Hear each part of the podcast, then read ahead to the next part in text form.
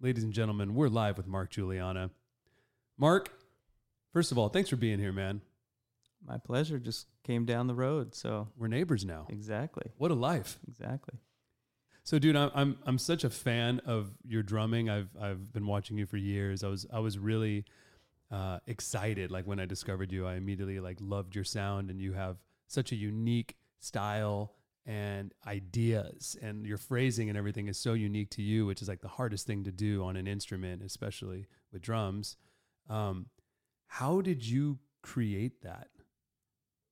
Well, thank you. That's very kind. Means a lot coming from you, and and uh, I think um, well, part of it is I never really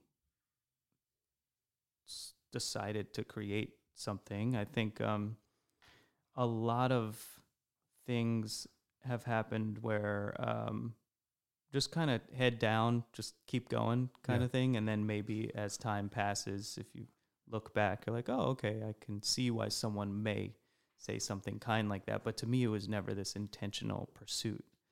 Um, I think there are two, if I could like, you know, distill it into two main things. One of them would be just allowing all of my influences to coexist Yeah. in a natural way. I think when I was younger, I started playing drums in 1995.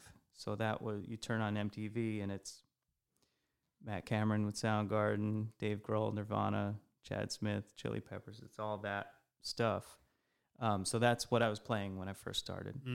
And then through my first drum teacher, Joe Bergamini, who I think you know, or Mhm. have you met Joe? Uh, I have not met You him, know, but okay, know of him. Yeah. Um, he uh, you know we kind of touched many different styles and kind of built a foundation. And that's when i discovered jazz. And that kind of kicked open this other door of like oh this this is cool. I gotta check this out. And that happened you know maybe with electronic music a couple years later with this or you know more folkloric musics. And um but like when I got to jazz school, I've thought like I can't let anyone know I like Nirvana. You know, they'll they'll make fun of me, and vice versa. Like, um, you know, oh, I'm playing this rock gig. I can't, you know, I have to like dress differently than I would for my jazz gig, or all these rules that I felt like a peer pressure to kind of abide by. And then over time, it was with just developing a little more confidence of like, no, all this stuff can live together if it's all at the service of the music, you know? So I think if you can let Dave Grohl vocabulary be influenced by Tony Williams vocabulary or go into a blender with Elvin Jones and Matt Cameron and some West African djembe music or something, that stuff you'll kind of come out the other side with with none of the above. It'll it'll Yeah. kind of because you mentioned how did I create that? I, I think it's to me it's less about the creating and more about like taking pre-existing things and just you know putting them in that blender and Yeah. I guess you could argue that the result is something new, but to me it's the combination of maybe you know counterintuitive elements Right. coming together. you Yeah, know? I, the result is definitely something new, and I didn't mean that you by no means sound like to me. I don't hear all those different things. I hear you, and I think that that is like, and it's not. Yeah, it doesn't sound intentional. It's not like Mhm. oh, you're trying to make this statement and playing this way. It doesn't sound like that at all. It just sounds like you are in a space Mm. of your own that you created and you exist in. And I've seen you play so many times.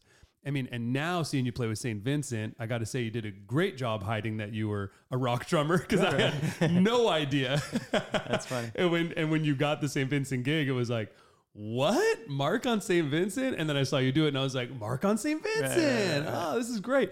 But because I had seen you play, you know, jazz, electronica, everything like your solo stuff and, and mm-hmm. that kind of and that kind of stuff, and so many times. But but every time you sound different and you're you're clearly evolving but you're evolving within that space that you created so it still sounds stylistically like you but it but there's but there's like growth and new phrasing and new ideas in it so i think to me that's what i admire so much about you is that you created uh like an ecosystem or an atmosphere that is like your sound that you can swim through Cool.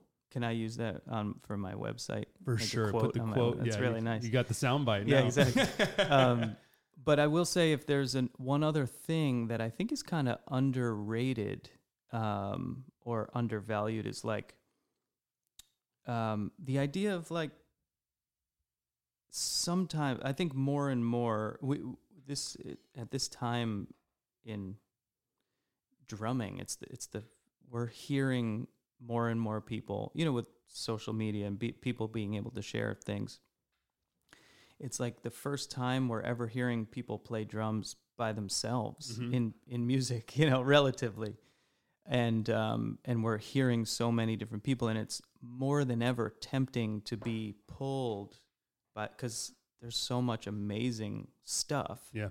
that it's very natural to feel magnetized towards that stuff and then maybe there's this peer pressure i, I think I, maybe i need to do that or i need to and i think there's a lot of power in um,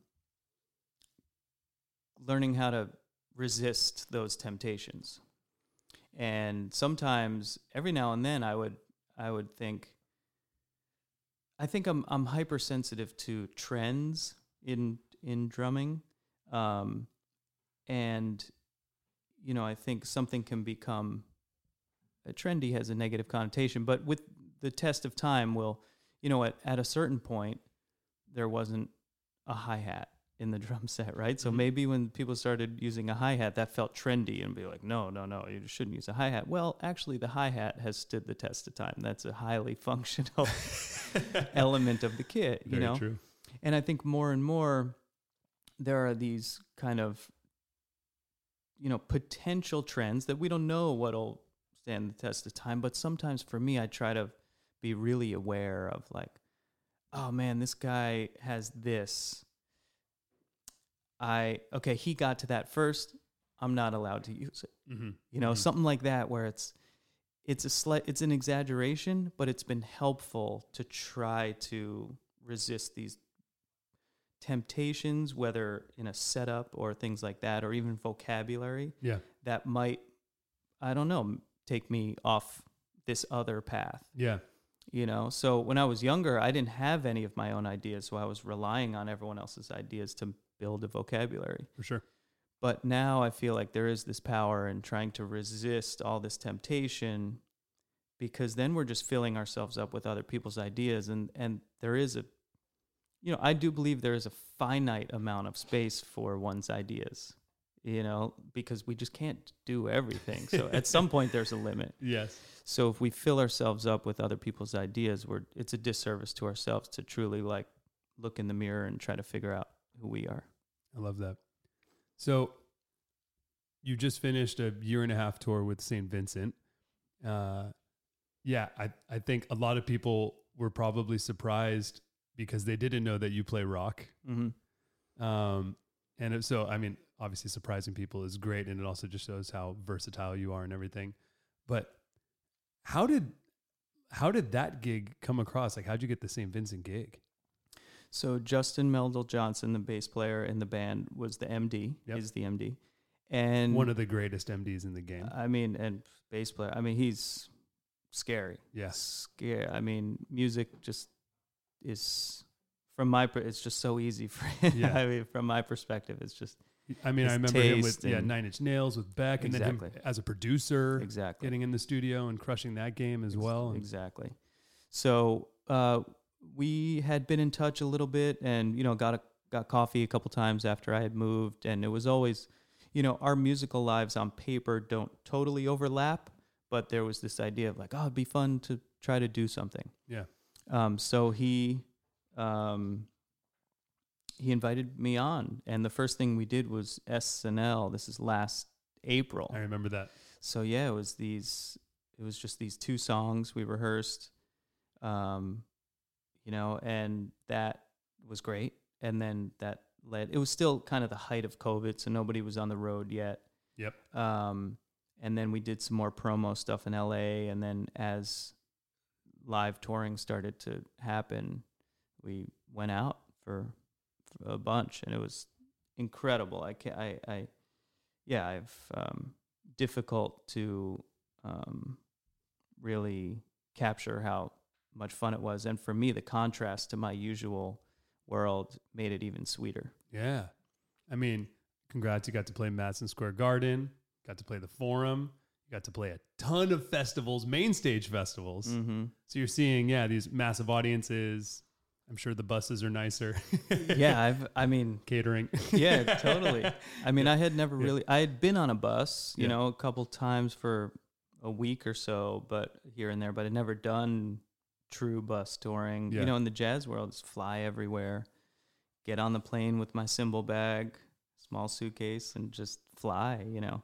So it was really, um, it took me uh, 40 years to get, have my first drum tech, you know wow. which I was even resistant. I was resistant for that. I was like, do I really need it? I guess it'll. Oh, all right. Let's talk about that. I think that's really important because so many people wouldn't uh, wouldn't assume that because yeah, I, I think people think of you on such a high level, so they're not thinking even if they see you play at a jazz club and there's it's a 200 cap room, they're not thinking like, oh yeah, Mark brought his drums. You don't, you know, I think the average person doesn't think about that, but there's like so much love and dedication and passion in that for you to like, like be at your level and how many years you've been at your level to just have your first drum tech is pretty pretty incredible. Totally, and even and now that, you and now you want it.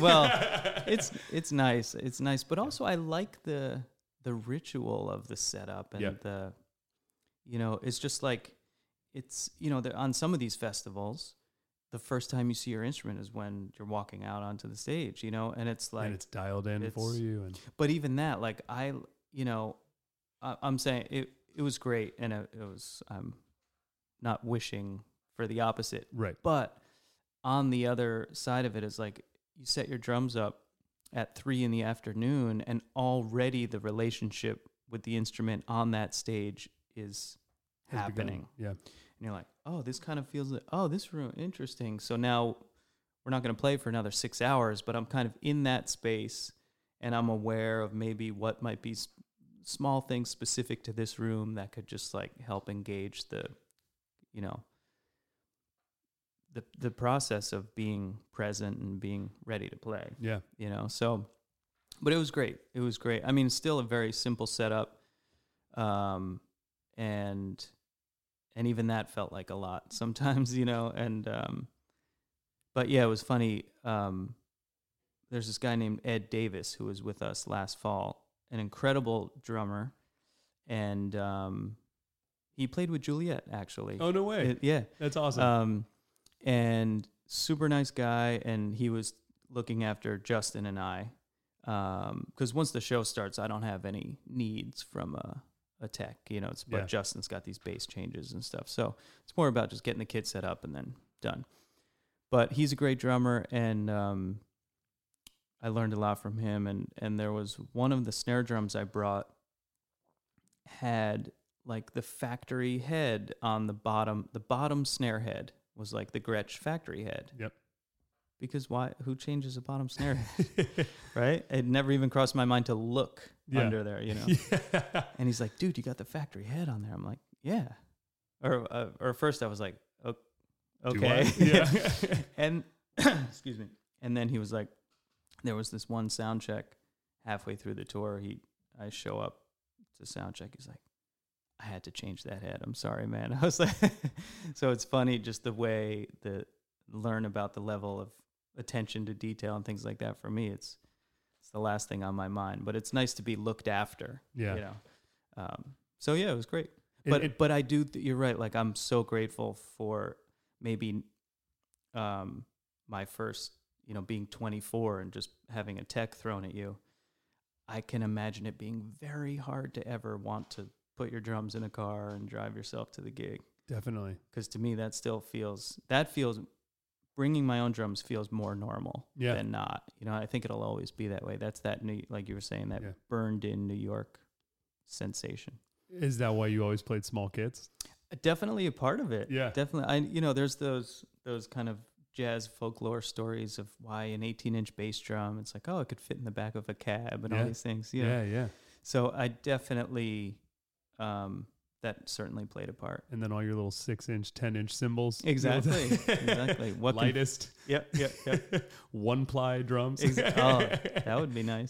Yeah. Yeah. if they can make them that strong. Mm-hmm. Um, that's cool, man. And uh, and I know Annie. Annie's great. Introduced to me by Silva and the Silva Oh, cool. Silva crew. Yep. Um, but I feel like you got on the gig at a really great time for her, which is awesome because she's had a few different renditions of like bands over the last few years, and she's clearly she's also always innovating her sound every album, every tour. Even now, the look is changing from the last tour cycle to this tour cycle, and I feel like uh, I f- in watching her play with you guys, I felt that she was. It seemed like the happiest version of herself and her sound and everything, and was just like, "Fuck yeah, I got like the band right Mhm, now."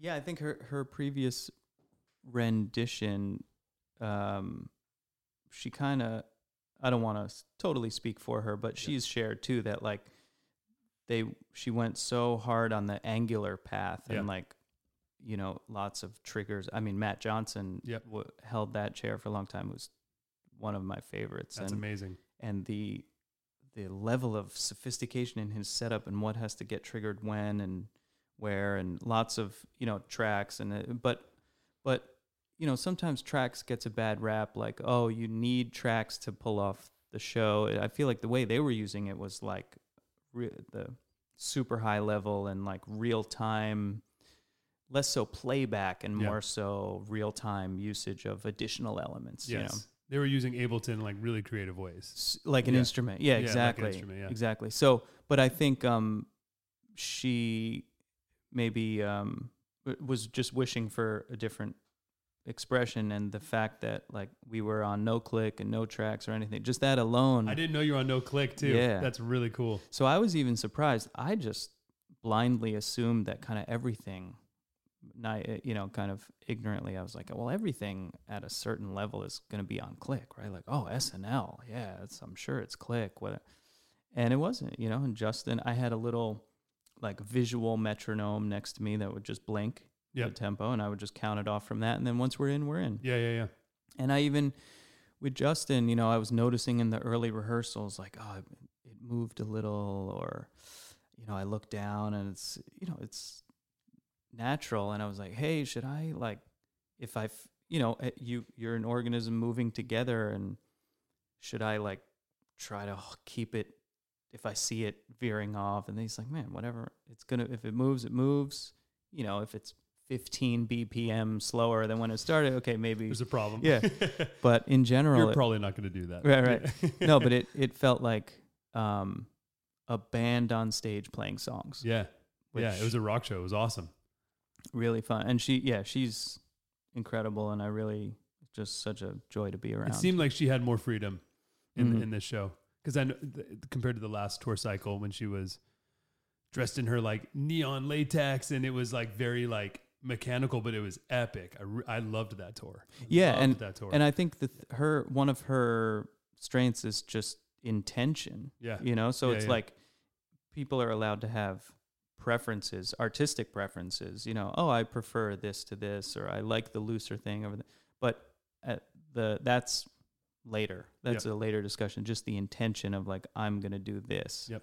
Is she's a master at that for sure. So you got the gig not from it wasn't an audition situation. It's a relationship situation. You guys met. He lo- he respects your playing, um, knows who you are clearly, but you developed a friendship. And he was like, "Hey, let's try this." And then it was just straight into rehearsal for SNL. Yeah. So there was no again peak COVID, so there was Yeah. no other stuff to talk about anyway. Right. Yeah. So like maybe in some ways SNL a- acted as like, oh, we'll see if this works. Yeah. You know? Um, I mean, it. Whether or not that was said, it was obviously it because if you if the sound wasn't there, if the vibe wasn't there, you're not going to get called again. exactly. Yeah. Exactly. But even So- if they tell you ahead of time, we will call you. It doesn't. Right. That doesn't matter, anyways. yeah, it felt very intuitive. It was cool, man. I remember watching you guys on SNL and being like, "What is this band, dude? This Right, right, right. ensemble is sick."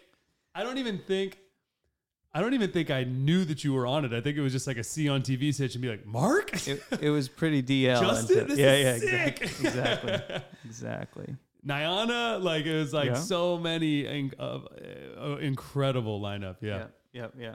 So, okay, how on earth with you doing like a full tour cycle, 18 months, have you been so proficient in releasing music? You put out a full-length album this year, you put out an EP, you put out singles, and now you're about to drop another album? How did you when did you Well- it? When do you even do this? Well, the record that's, uh, well, yeah, let's see. You know, the tour cycle, technically, yes, like SNL was April 2021, and we just just last weekend wrapped up. So yeah, that's a year and a half, but plenty of time off, uh, you know, throughout that. And um, the record "Music for Doing" was kind of this experimental thing that I did with Pete Min over at his studio, Lucy's Meat Market here in LA. And um, it wasn't, we didn't even have an intention to make it a record. Yeah. It was like, again, everybody's home, kind of locked down. Hey, if you want to come over and make, just work on stuff, great. So we did that enough times to the point where we had like six or seven quote unquote songs. It's quite experimental, but we had it's like maybe this could be a record, you know? So Pete had just started a, a label and he released that. So that came out earlier this year, but that was again like just a very casual, off the cuff uh, lockdown experiment. Yeah. And then February of this year, um, I went to New York, did a week at the Village Vanguard with my band, my acoustic project, and then we went straight into the studio to record. Nice. So that was February, and now we're in October, and the record's coming out. So that's the kind of record where we were in the studio for three days. I came back home. We did a remote mix for two days, and it's done. You know, um, so I'm excited to get that out and you know get we, we're leaving for Europe next week and then you know get back to playing some shows. so- Wasting no time making albums on the days off on tour. There, you go. Tour There ends, go. back to solo touring. Yeah, yeah, yeah. Amazing. And when Yeah. wa- and what about um Sound of Listening? Was that in the same sessions? Yeah, so that was the February session. It had it has a cohesive sound. Yeah, so that record it's kind of like two records in one. Yeah. It's it's the quartet. Half of the record is the songs are set up. At, we we were at the bunker in Williamsburg. Have you ever been out there? Um, I have not. It's beautiful where it has this kind of like modular setup where you can move some walls. You could like it's all the same room, or you could kind of create walls to for a little more isolation. But the intention for this record is, you know, it's just a, a capturing, uh, you know, what happens when we play together, kind of thing. Yeah. So half of the record is that where you play the song and you say, "Was that the take? Yes or no?" Um, and then the other half of the record was slightly more produced. Like that, the song, "The Sound of Listening," is that a little more overdubby and using different woodwinds and synths and stuff. But they kind of, uh, it's kind of on the record. It's like every other track Mhm. goes from like band band playing in a studio to a more like slightly more produced thing. So uh, on on Friday you're playing Zebulon. Mm-hmm. Is that with the same group that you did the album with? Same ensemble? it um not the exact personnel it's the same instrumentation we're Yeah. playing that music um the record is jason rigby playing saxophone um who is from cleveland Nice. and is uh about as big as joe Lovano fan as it gets Amazing. so props um my and- mom's my mom's there with them right now. oh really They're all in Cleveland. Oh, Yeah, yeah, yeah. Amazing. um remind me to tell you um my joe village vanguard story Please. Okay.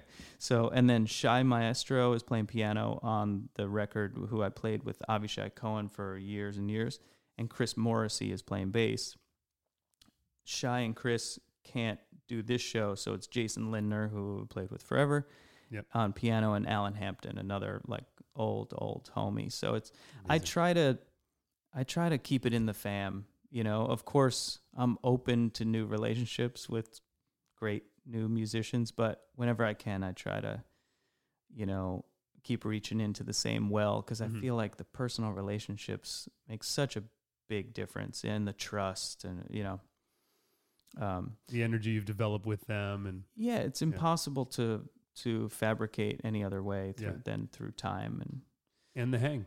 yeah, really quick. So um, for me, the Village Vanguard is like is mecca. Like when I got to, I had the privilege to play there a few times with other people, but they invited me to come with my band. This was 2019, and it was like, okay, I I can retire now. I'm good, you know. um, so we're there, and we're all kind of like geeking out. It's it you play from Tuesday to Sunday. Yep. two sets a night. And it's so it's Tuesday afternoon. We're in there setting up, and we're just like, and there's this knock on the door. The door is locked, you know, and we're like, oh, that's weird. So we're just kind of playing some more. It's like this banging, and we're like, what's going on? So, and then someone from the staff opens the door, and it's Mr. Joe Lovano, and he come. He had been playing there the week prior, nice. but he came down. He's like, "Hey, cats, I just wanted to say, have a great week," you know. and it was just like, and I was like, "This is so surreal." And I think, and for Jason in particular, it was Yeah. like just playing at the Village Vanguard. You know, the legacy of John Coltrane and the whole thing. And now Lovano's coming down here to like wish us a good. This is so that was so sweet. He's such a such He's a the good best. guy. Has he yeah. seen you play? Yeah, I think um, at you know at festivals here Yeah. and there. I feel like he would love your playing if he hasn't told you directly. yeah, he's he's he's truly like one of the greats. I mean, He's a great Yeah. drummer too. yes, he is. Yeah.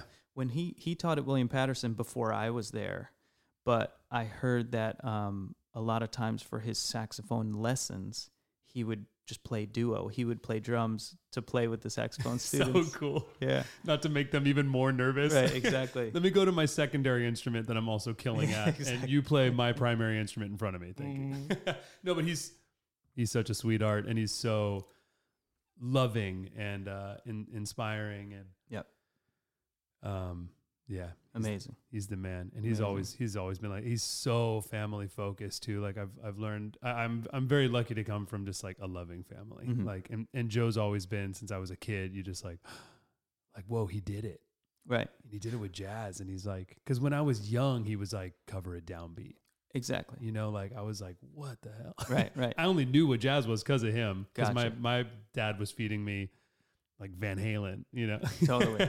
and the Beatles and Zeppelin. You know, I didn't put it together, or I just didn't know that you guys were related. But I was at the Vic Firth, um, uh, The VF Jams, The live VF? Jams. Yeah, yeah, um, your brother was there, yep. who I had, you know, I was just ha- like eating food in the kitchen or something, and I start chatting. Oh, cool, your Elmo's brother, cool. And then somehow came up. He's like, "Oh, you play jazz? Do you know?" And I was like, "Oh, of course, that makes sense." So yeah, My brother's very easy to talk to. He'll talk to anybody. yes, Um, that's great. yeah, Joe. Joe, my brother's a great, super talented musician as well. Cool. uh, guitar and piano and songwriter, and yeah, Joe's always been super, super inspiring. And and like to me, it was like that he was the untouchable, right? It was Mhm. just, and also because he was just so cool. Yeah, And he's just, I mean, his just vibe, his his his vibe in general, and it's only recently did he start understanding what Jammcard is, because he's not a tech Sure. guy at all. He's not on Instagram or Right. anything, like not even those apps, you know. And so I think he was just like, "What is what is this? An app? Right. So it's like a Facebook? I don't like Facebook, you know. Kind of. Right, right, He's a right. purist, you know. Um, and it was o- only recently where when he was like, "Oh, oh," and then and then I think I don't really know what did it. But recently, I was with him at um, North Sea Jazz Festival Oh, this cool. year, which was amazing. His set was in- incredible, um, and uh, and and we had just had a an article in Rolling Stone came out on Jammcard. That was probably right around the time I saw you, right? Or a little after. yes, yeah, you, that, you I saw in you in Copenhagen in Jul- beginning of July. Yep. I want to say it was the same week or something. Yeah, it was like cool. right around then. So I saw him like a week later in uh, at North Sea Jazz Fest, and uh, which was my first time going to that festival. I'm assuming you've played and Yeah. and everything. Yeah. amazing, dude, Yep. Yep. amazing. Um, but yeah, but it was cool because Joe like gave me like the biggest congrats ever on just like Jammcard finally because it was Right. always like you know I- like he's the number one person I look up to. He's in my family. I have so much respect for him, and it took it took it took a while. I was like in my twenties when he finally. I feel like respected me as a drummer, and Mhm. I remember that moment was like the best moment of my life. That's great. And then sim- similar to, I mean, not so much similar because I went from drumming and in my projects, I was doing jazz and, and like metal. I had a group called the Devil's Orchestra that was an instrumental trio, super shred, Mm-hmm. like Mahavishnu Orchestra on Yeah. meets Opeth or something. right, right, right. Instrumental though, and he came and he was like, Power Trio. He like loved it because it would like cross genres and right. it was technical, but it was musical, and he and he really loved it. And then a couple years later, I started taking pop gigs Mm-hmm. uh, when I was 25, and he did not approve of me doing pop gigs. I'll- I'll, never forget. Like I went to the Hollywood Bowl to see him play with Wynton Marsalis and the and the LA Phil, which was incredible. It was him and Wynton up front, and then Yeah. and the and the LA Phil, and I went and hung with him backstage after. And like that week, I had played on Ellen with uh with Christina Perri, who's like now one of my best friends, but like. I'll never forget. He said, "This is like the worst thing anyone's ever said to me." He was Oh, like, God. he was like, "Hey, Christopher," because you know my real name's Christopher. I didn't know that. Elmo's a nickname. Wow, okay. There we go. We're live on air, baby. great. so he was like, "Hey, Christopher, nice job uh drumming on uh Ellen." Wow. and I was like, "Joe, come on, man. I'm making a living, man. I'm Right, right, 25, you know. right. I'm making money for the first time. Like I got I'm using and I was and I was I was using that money to feed my passion projects and I was obviously what I wanted to get off the ground, but you know how hard that is. And uh and so I was like, fuck. I fucking lost Joe's respect. That's Fuck. funny. And then uh and then finally and then he liked like a lot he, he was down with the rock and roll stuff, but not like the singer songwriter stuff Yeah. or the pop stuff. He'd Right. probably be down with St. Vincent because it's still artsy. Right, right, You know, right. he'd be like, okay, cool. But for with Christina, he was just like, no. don't That's funny. don't do that. Like it was, but I I respected him even more for having that pure. Like he, the reason why he wasn't happy about this because he wanted me to do my thing. Exactly. He's like, do your Right. thing, you know, like. So that was cool. So then, and then when I stopped to start Jammcard, he was like, "What?" but now he got it, and so it's it's it's cool. So, anyways, yeah, big love to Joe. Yes, yes, yes. Speaking of legends, um, bro, you uh, so you got to do the last David Bowie album, Blackstar, unbelievable. Um, I have so many questions about that, but I also I think it, it ties into like because I feel like you on Saint Vincent was you doing Saint Vincent, and I feel like you doing David Bowie was David Bowie working with you, Mm. where it it was still like drum and bassy, or it was like it felt like your electronica kind of vibe, and like not just like straight, you know, Omar Hakim Bowie rhythms or anything like that. Right. It was very much stylized still for Mhm. you. So, how did you get the gig with Bowie? What was it like working with Bowie? Let's talk. Let's talk for a minute. Yeah. Um, so let's see. It all started from his relationship with this woman named Maria Schneider, who's an amazing composer, arranger in New York. And she has this incredible, kind of like a big band, but it's not traditional jazz in any way. But he was a fan of hers. And I think he just approached her like, hey, could, could we want to work on something together? So they had this one song and uh, there was something in the song that reminded her of me or something. Um, and she called me and said, "Hey, I'm working on the song with David Bowie. Would you want to do it?" I, and I said, "Yes." And then, and then, um, and then, so we Sure. did that one song. So it was me uh, playing with her band. You know, we did a day at um, Avatar in New York, and he was there, and he was great. We did a couple rehearsals first, and um, what was that like? Even there, like the initial meeting and collabing with him. Oh, it was incredible. So, well, let's see. Okay, uh, she brought him to the 55 bar to hear us, which is which is wild. first, so there's like before you met him, yeah, so he got to see you play first. yeah. So so Ideal situation. Yeah. well, it that was the thing. It was like you're you're not wrong in that. Um, it was like because he hired us as a band. Yeah. It's it's Donny McCaslin playing saxophone, Jason Lindner playing keys, Tim Lefebvre playing bass, and myself. We had been playing. We made a couple records under Donny's name. Yep. I had been Love those albums. Everyone listen to those.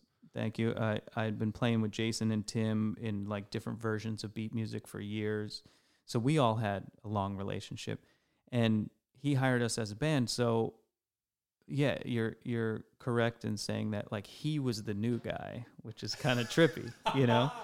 Um, Amazing. but yeah, that first track because Donny was in Maria's band. So Mm. tho- those first rehearsals, what's that rehearsal space on like 27th Street? Uh, Euphoria. I don't know if you know. It's a normal little rehearsal space, and it was like David and Tony Visconti, um, who was producing the Yep. track, and then Maria. It was basically the rhythm section, and then like saxophone and trombone just to start maria hadn't yet done the full arrangement so it was to like work out ideas.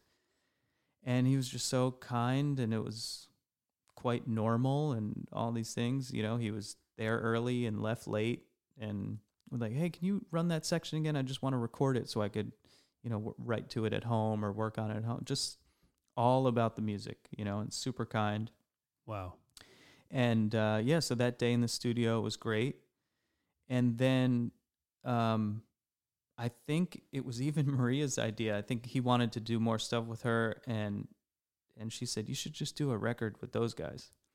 And I was like, okay. So um, he had reached out to Donny. Donny, you know, after they met at that session, there was he started sending him music, and then we started making the record.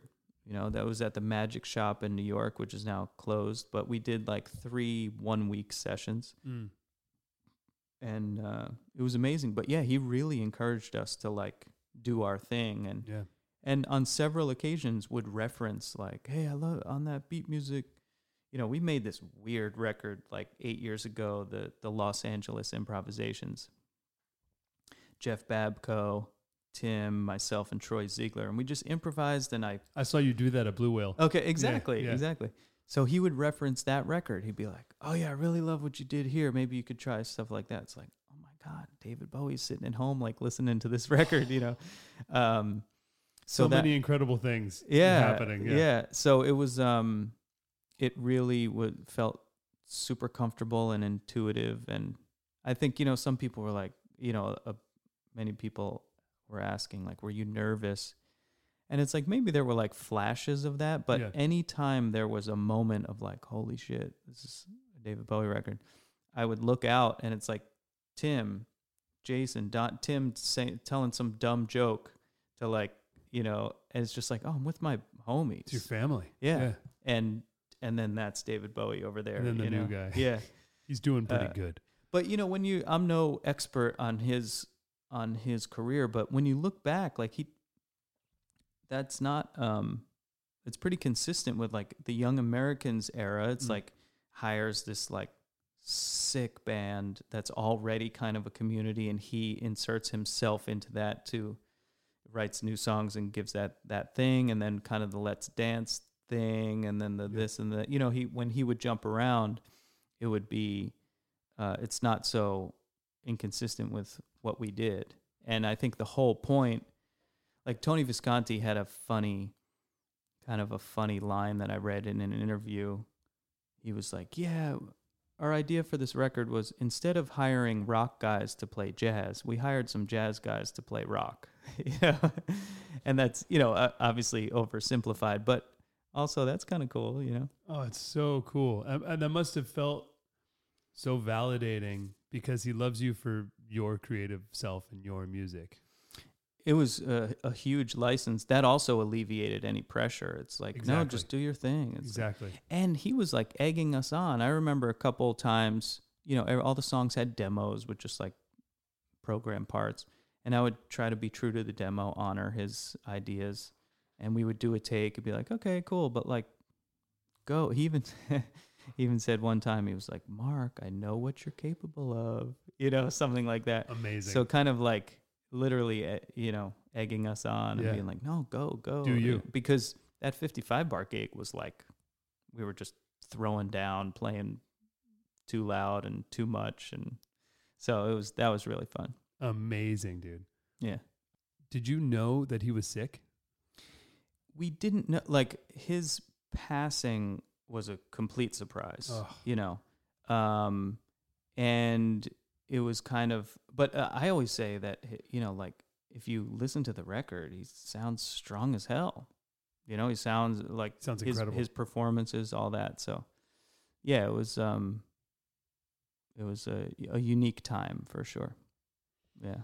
Well, dude, what a blessing that you got to that you got to do that collaborate. That's like the collaboration of a lifetime, man. It truly is, and I can I can like point so many relationships started f- from that record. It's I can very easily draw a line back to that record existing that like a lot of so many things since have happened, you know. Yeah. So I'm forever grateful for sure. So Matt Cameron's your buddy. You have made friends with the childhood hero. uh, when was that 2016 i remember i like you know the single came out Blackstar the video and i posted it on facebook. And then you know you get some nice comments and all this stuff. And then there was a comment from matt cameron and i'm like well clearly there are, there's got to be more than one matt cameron in the world. And i clicked on the profile. I was like wait is that him? And i sent him a message and i was like uh Matt Cameron? Like really? And then we started going back and forth, and um, he Pearl Jam was coming to MSG a couple months later, and met him then. And then he started sending me music. I, I ended up playing drums on his solo record Oh no way! called Cavedweller. Yeah, so that was completely wild. It's one thing to meet a hero, but then now I'm like tracking on his album. He's playing uh, guitar and singing. He's a great songwriter. So now I'm like doing takes in the studio and I finish a song and I look into the control room. He's giving thumbs up. I'm like, why are you not On drums. yeah. So he's he's such a sweet guy, and that that friendship has been super meaningful. And then, um, so yeah, that's that's one of those examples of, um, you know, maybe we would have run into each other in as touring musicians, and you I could meet him and say hi, but uh, because of that record, you know, it started a friendship, and um, and then uh, just the other day, the last show with St. Vincent was at the Ohana Festival um, in Dana Point, and that's Eddie Vedder's festival. Mm. And he was hanging out after, you know, he came back to just hang with us after our set. And Matt or Eddie? uh, Eddie, Eddie. yeah, who I've met a handful of times because Matt actually, um, try to make it brief, but yeah, Pearl Jam for me. I had the ten poster on my wall as We all did. You know, I mean, Yeah, just yeah. crazy. So, um, So uh, Eddie comes backstage. he comes backstage, but the previous times, like there were a few like um, very surreal moments where Matt invited me. They were playing at Fenway like four years ago, and there's one song where Eddie plays cowbell. Uh, the, they don't play it too often, but there's like cowbell in the track, and Eddie would just play it quarter notes, you know, while he sings. But he's like, dude, if you come to the show, you should play cowbell. So, um, I sat in at Fenway playing quarter notes on a cowbell. Come on. Yeah, and it was like With Pearl Jam. exactly. It's Come like on, dude. to that point, it was hands down the most people I'd ever played in front of, and it's like just quarter notes on a cowbell. You know, that's why I went to music school. Um, but then you know we've bu- I've bumped into those guys over the years, and actually, in May of this year, um, Pearl Jam was at the Forum, and Matt invited me to come down. He wanted to uh, play a song paying tribute to Taylor Hawkins. Yeah. So there's this tune that Taylor wrote that the Foo Fighters would play. That so Matt went out front to play guitar and sing, and he had me play drums, and So that was cool, very surreal. Oh yeah. Christian, you were there for that, right? Oh, sick! He told me he was like, Mark's on drums with Pearl Jam right Sick. now. I'm like, what is Mark doing? He's everywhere. and then yeah, and just to make the childhood hero thing even more surreal, I look over unannounced. I'm like halfway through the song, I look over and Chad Smith's playing tambourine. I'm like, this is just wild. He But- was you on cowbell at Fenway. was Exactly. Chad Smith is. so it's been uh, it's yeah i've had the honor to hang out with those guys but just this last weekend eddie was hanging out after the show and again it's like he we're just hanging out everything's cool we're talking about mad we're but then you know he's like he brought up bowie because he I, you know because the Blackstar that that being you know the beginning of particular relationships and he's like oh yeah, I never got to meet David, but we chatted on the phone a couple times. We both really loved plays, and we were just talking about different plays that we had been checking. It's just so beautiful, but for like, you know, it's still kind of like a pinch me moment for like someone to to even be associated with Bowie, and never mind Eddie Vedder thinking of me as the guy who played with him and drawing that connection is. It's it's very surreal, That's yeah, to, to say the least. Yeah. I mean, that album's incredible too. It's not just like a, I mean, yeah, it's obviously his landmark like final album, and with with lyrical messages that were like obviously intentionally put in there for us to understand at a later moment. It was so deep, and it's just, but it's musically beautiful too, and it's a very significant, important album. and it's yeah it's it really two two uh, quick little anecdotes um the second to last gig we played was in vegas so this last saturday there's like a theater in the palms and we play and then me and jason faulkner the guitar player incredible musician we were playing roulette after the show just eh, a hundred bucks let's see what happens and there was this really kind of you know charismatic, kind of tough East Coast like roulette dealer. But he's like, "Hey, what's your name?" "Oh, Okay, what what are you doing here? Oh, we played. Oh, you play music. Okay. And then uh, who are you? He said to Jason, "Who are your favorites?" You know, and Jason was like, "Oh, I don't know. You know, Bowie. uh, You know, just like this list of it." He's like, "Bowie. Yeah, man, wasn't it crazy that last album? Like the lyrics and stuff. It's almost like he scripted the whole thing." And we were just like nodding, and it, you know, it's a very surreal. Um, You didn't say anything. no, what am I Oh, gonna? What do you mean no? No, you just let it go. But but even that, He'd like, be like, put it on red, thirty-three. yeah. no, but that for for that to, you know, that guy having no knowledge of the connection, but it's like for that to have permeated so far, you know, into so many people's minds. But I will say, usually when someone says, "What do you do?" "Oh, I play music." "Oh, what kind of music?" I just try to get myself out of these conversations at all costs. Right? It's like no. If it's small talk, you're checking in at the airport. For you- sure. yeah. exactly. So I'm just do? like, oh, what kind of music? It's I don't know. It's just, you know, I'm, Yeah. yeah, I don't know. avant-garde It's jazz, you'd hate it. Yeah, yeah. And then there was this one time where this guy picked me up in an Uber. I had my cymbal bag. The guy's maybe 25, and I was living in Jersey City, and it was like two weeks after the first Bowie single came out. Oh, what's that? What's in there? You know, uh, cymbals. Oh, you you play drums? Yeah. Oh, who do you play with? I'm like, ah, no, really. cool." And he was really pressing me. Anybody I would know? And I'm like, if there's ever a time, but I feel I'm like, uh, David Bowie, and he goes, "Huh, I don't know." oh man. So that's the lesson. I was like, "See, that's why I never." I'm like, it. It was like crushing me to even do it. I'm like, um, "Am I really gonna drop this name?" And then the kid didn't know him, and I was like, "That's why." He's like, oh, I'll check him. Is, is he on Spotify? Yeah, it was actually He's per- not. It was He's perfect. it was perfect. So anyway, and I bet Bowie would have loved that story. Oh, So, for yeah. sure, man.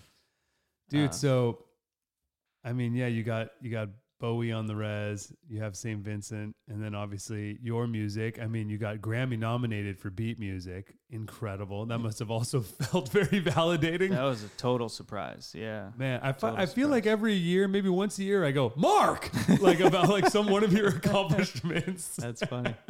Yeah, that came. Out. You had my vote that year. It was a great album. Thank Love you. That album. Yeah, that really came out of the blue, and that, and it kind of validated the, um, you know, uh, don't try to, to, you know, don't make art for those for that validation. It's like in a perfect world, you know, maybe some people hear it and it gets some positive attention, but Yeah. like it kind of renewed some faith of like, oh yeah, just like keep your head down, keep going. If stuff happens, cool. But either way, I just saw this Prince. I'm sure we've all heard it, but they're like popped up on Instagram. This Prince quote from years and years ago of like, the artist, the success of a release is upon its creation. Like artistically, the artist is like, oh, that's the success. It's, I made it.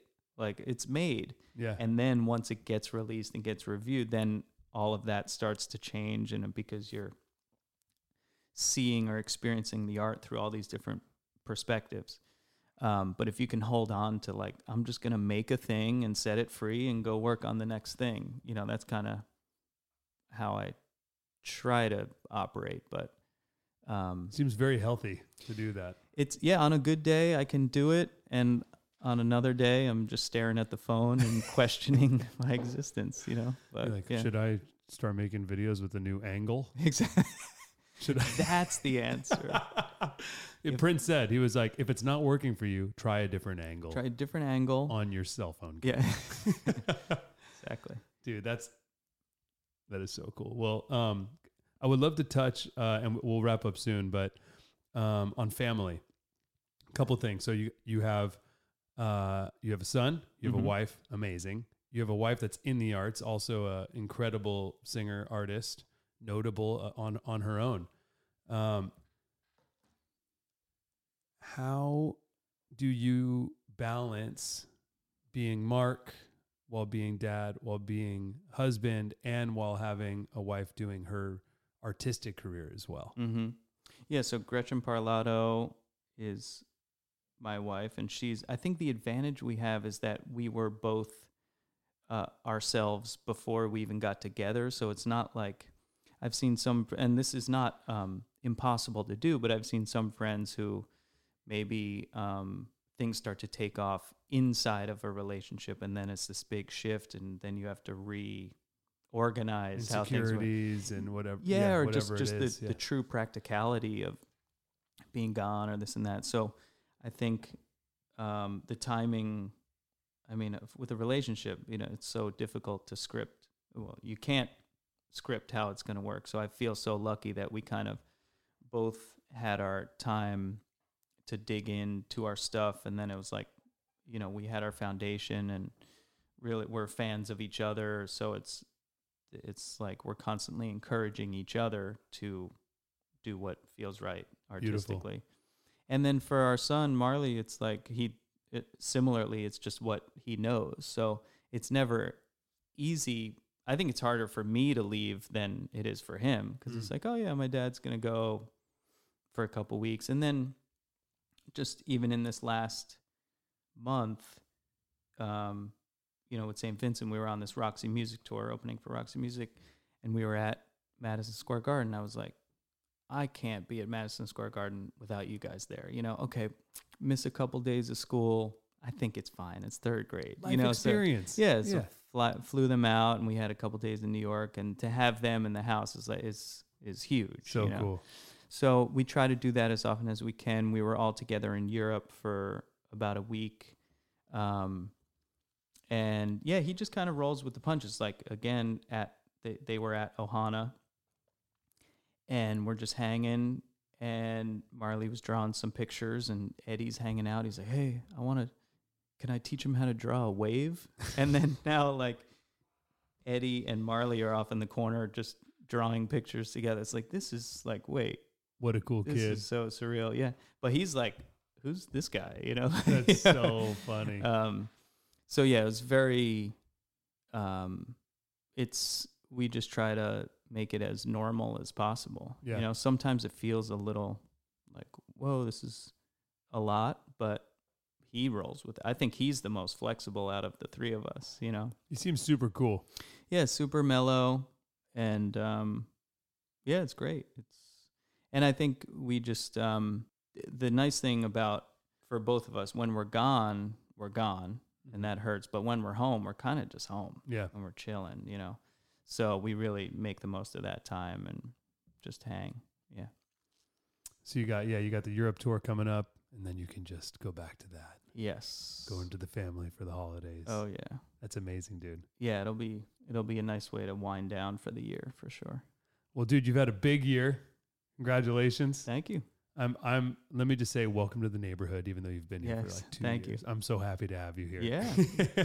when I discovered how close you were, I was like, dude, this is great. Totally. This is it really feels like I feel like this area a lot of it feels like the new kind of Brooklyn, like New York, especially the Los Feliz, Atwater, Silver Lake, Echo Park, Highland Park. Yep. and there's more and more people constantly moving out here from New York, and I feel like you uh, were a big part of that actually.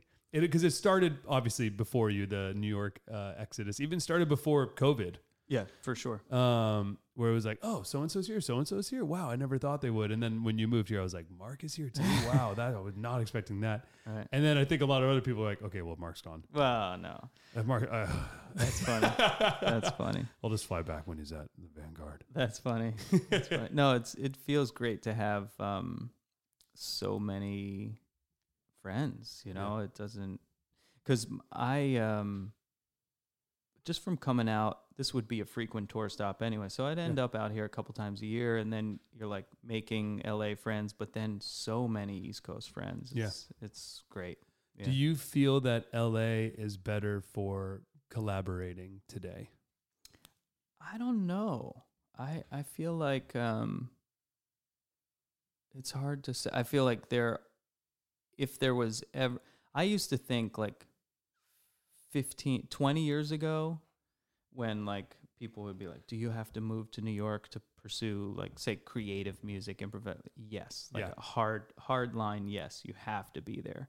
And I think more and more that's loosening up. Like I've my advice to younger people is like because it's so expensive and all this stuff. It's like if you could get there. I know this is also expensive, but if you could do a weekend every couple months and crash on a buddy's couch and you know i feel like even that is more realistic now and you get a taste of the city without having to be there and or without having to live there. Mhm. but i think yeah I'm, you know what makes a place great is the people right? So if you can um with all these friends out here i think i think that might be the case You can also use the internet as a tool well exactly before you show up to the city. Do your best to make the best digital presence you can. exactly So when people check you out, they're like, "Oh yeah, this guy's sick. Oh, he's in L.A. Oh yeah, I'll meet you. oh that's the guy with that angle he's got Oh, that he's got the right angle. Yeah, he found it. yeah It's, it's like it's like on his ceiling though, but it works for him. that's funny Well, dude, thank you for coming and spending time talking with us, man. anytime Appreciate it. thank you so much Appreciate anytime. Tomorrow before he Yep. leaves. Yep. Get him back. Uh, well, I'll see you tomorrow at your show. Oh, Friday. oh yeah friday I'll see exactly you Friday at the show. Really excited for that. thank you man And uh, man, just keep killing the game, Mark. thank you brother Respect, bro. again soon Yes.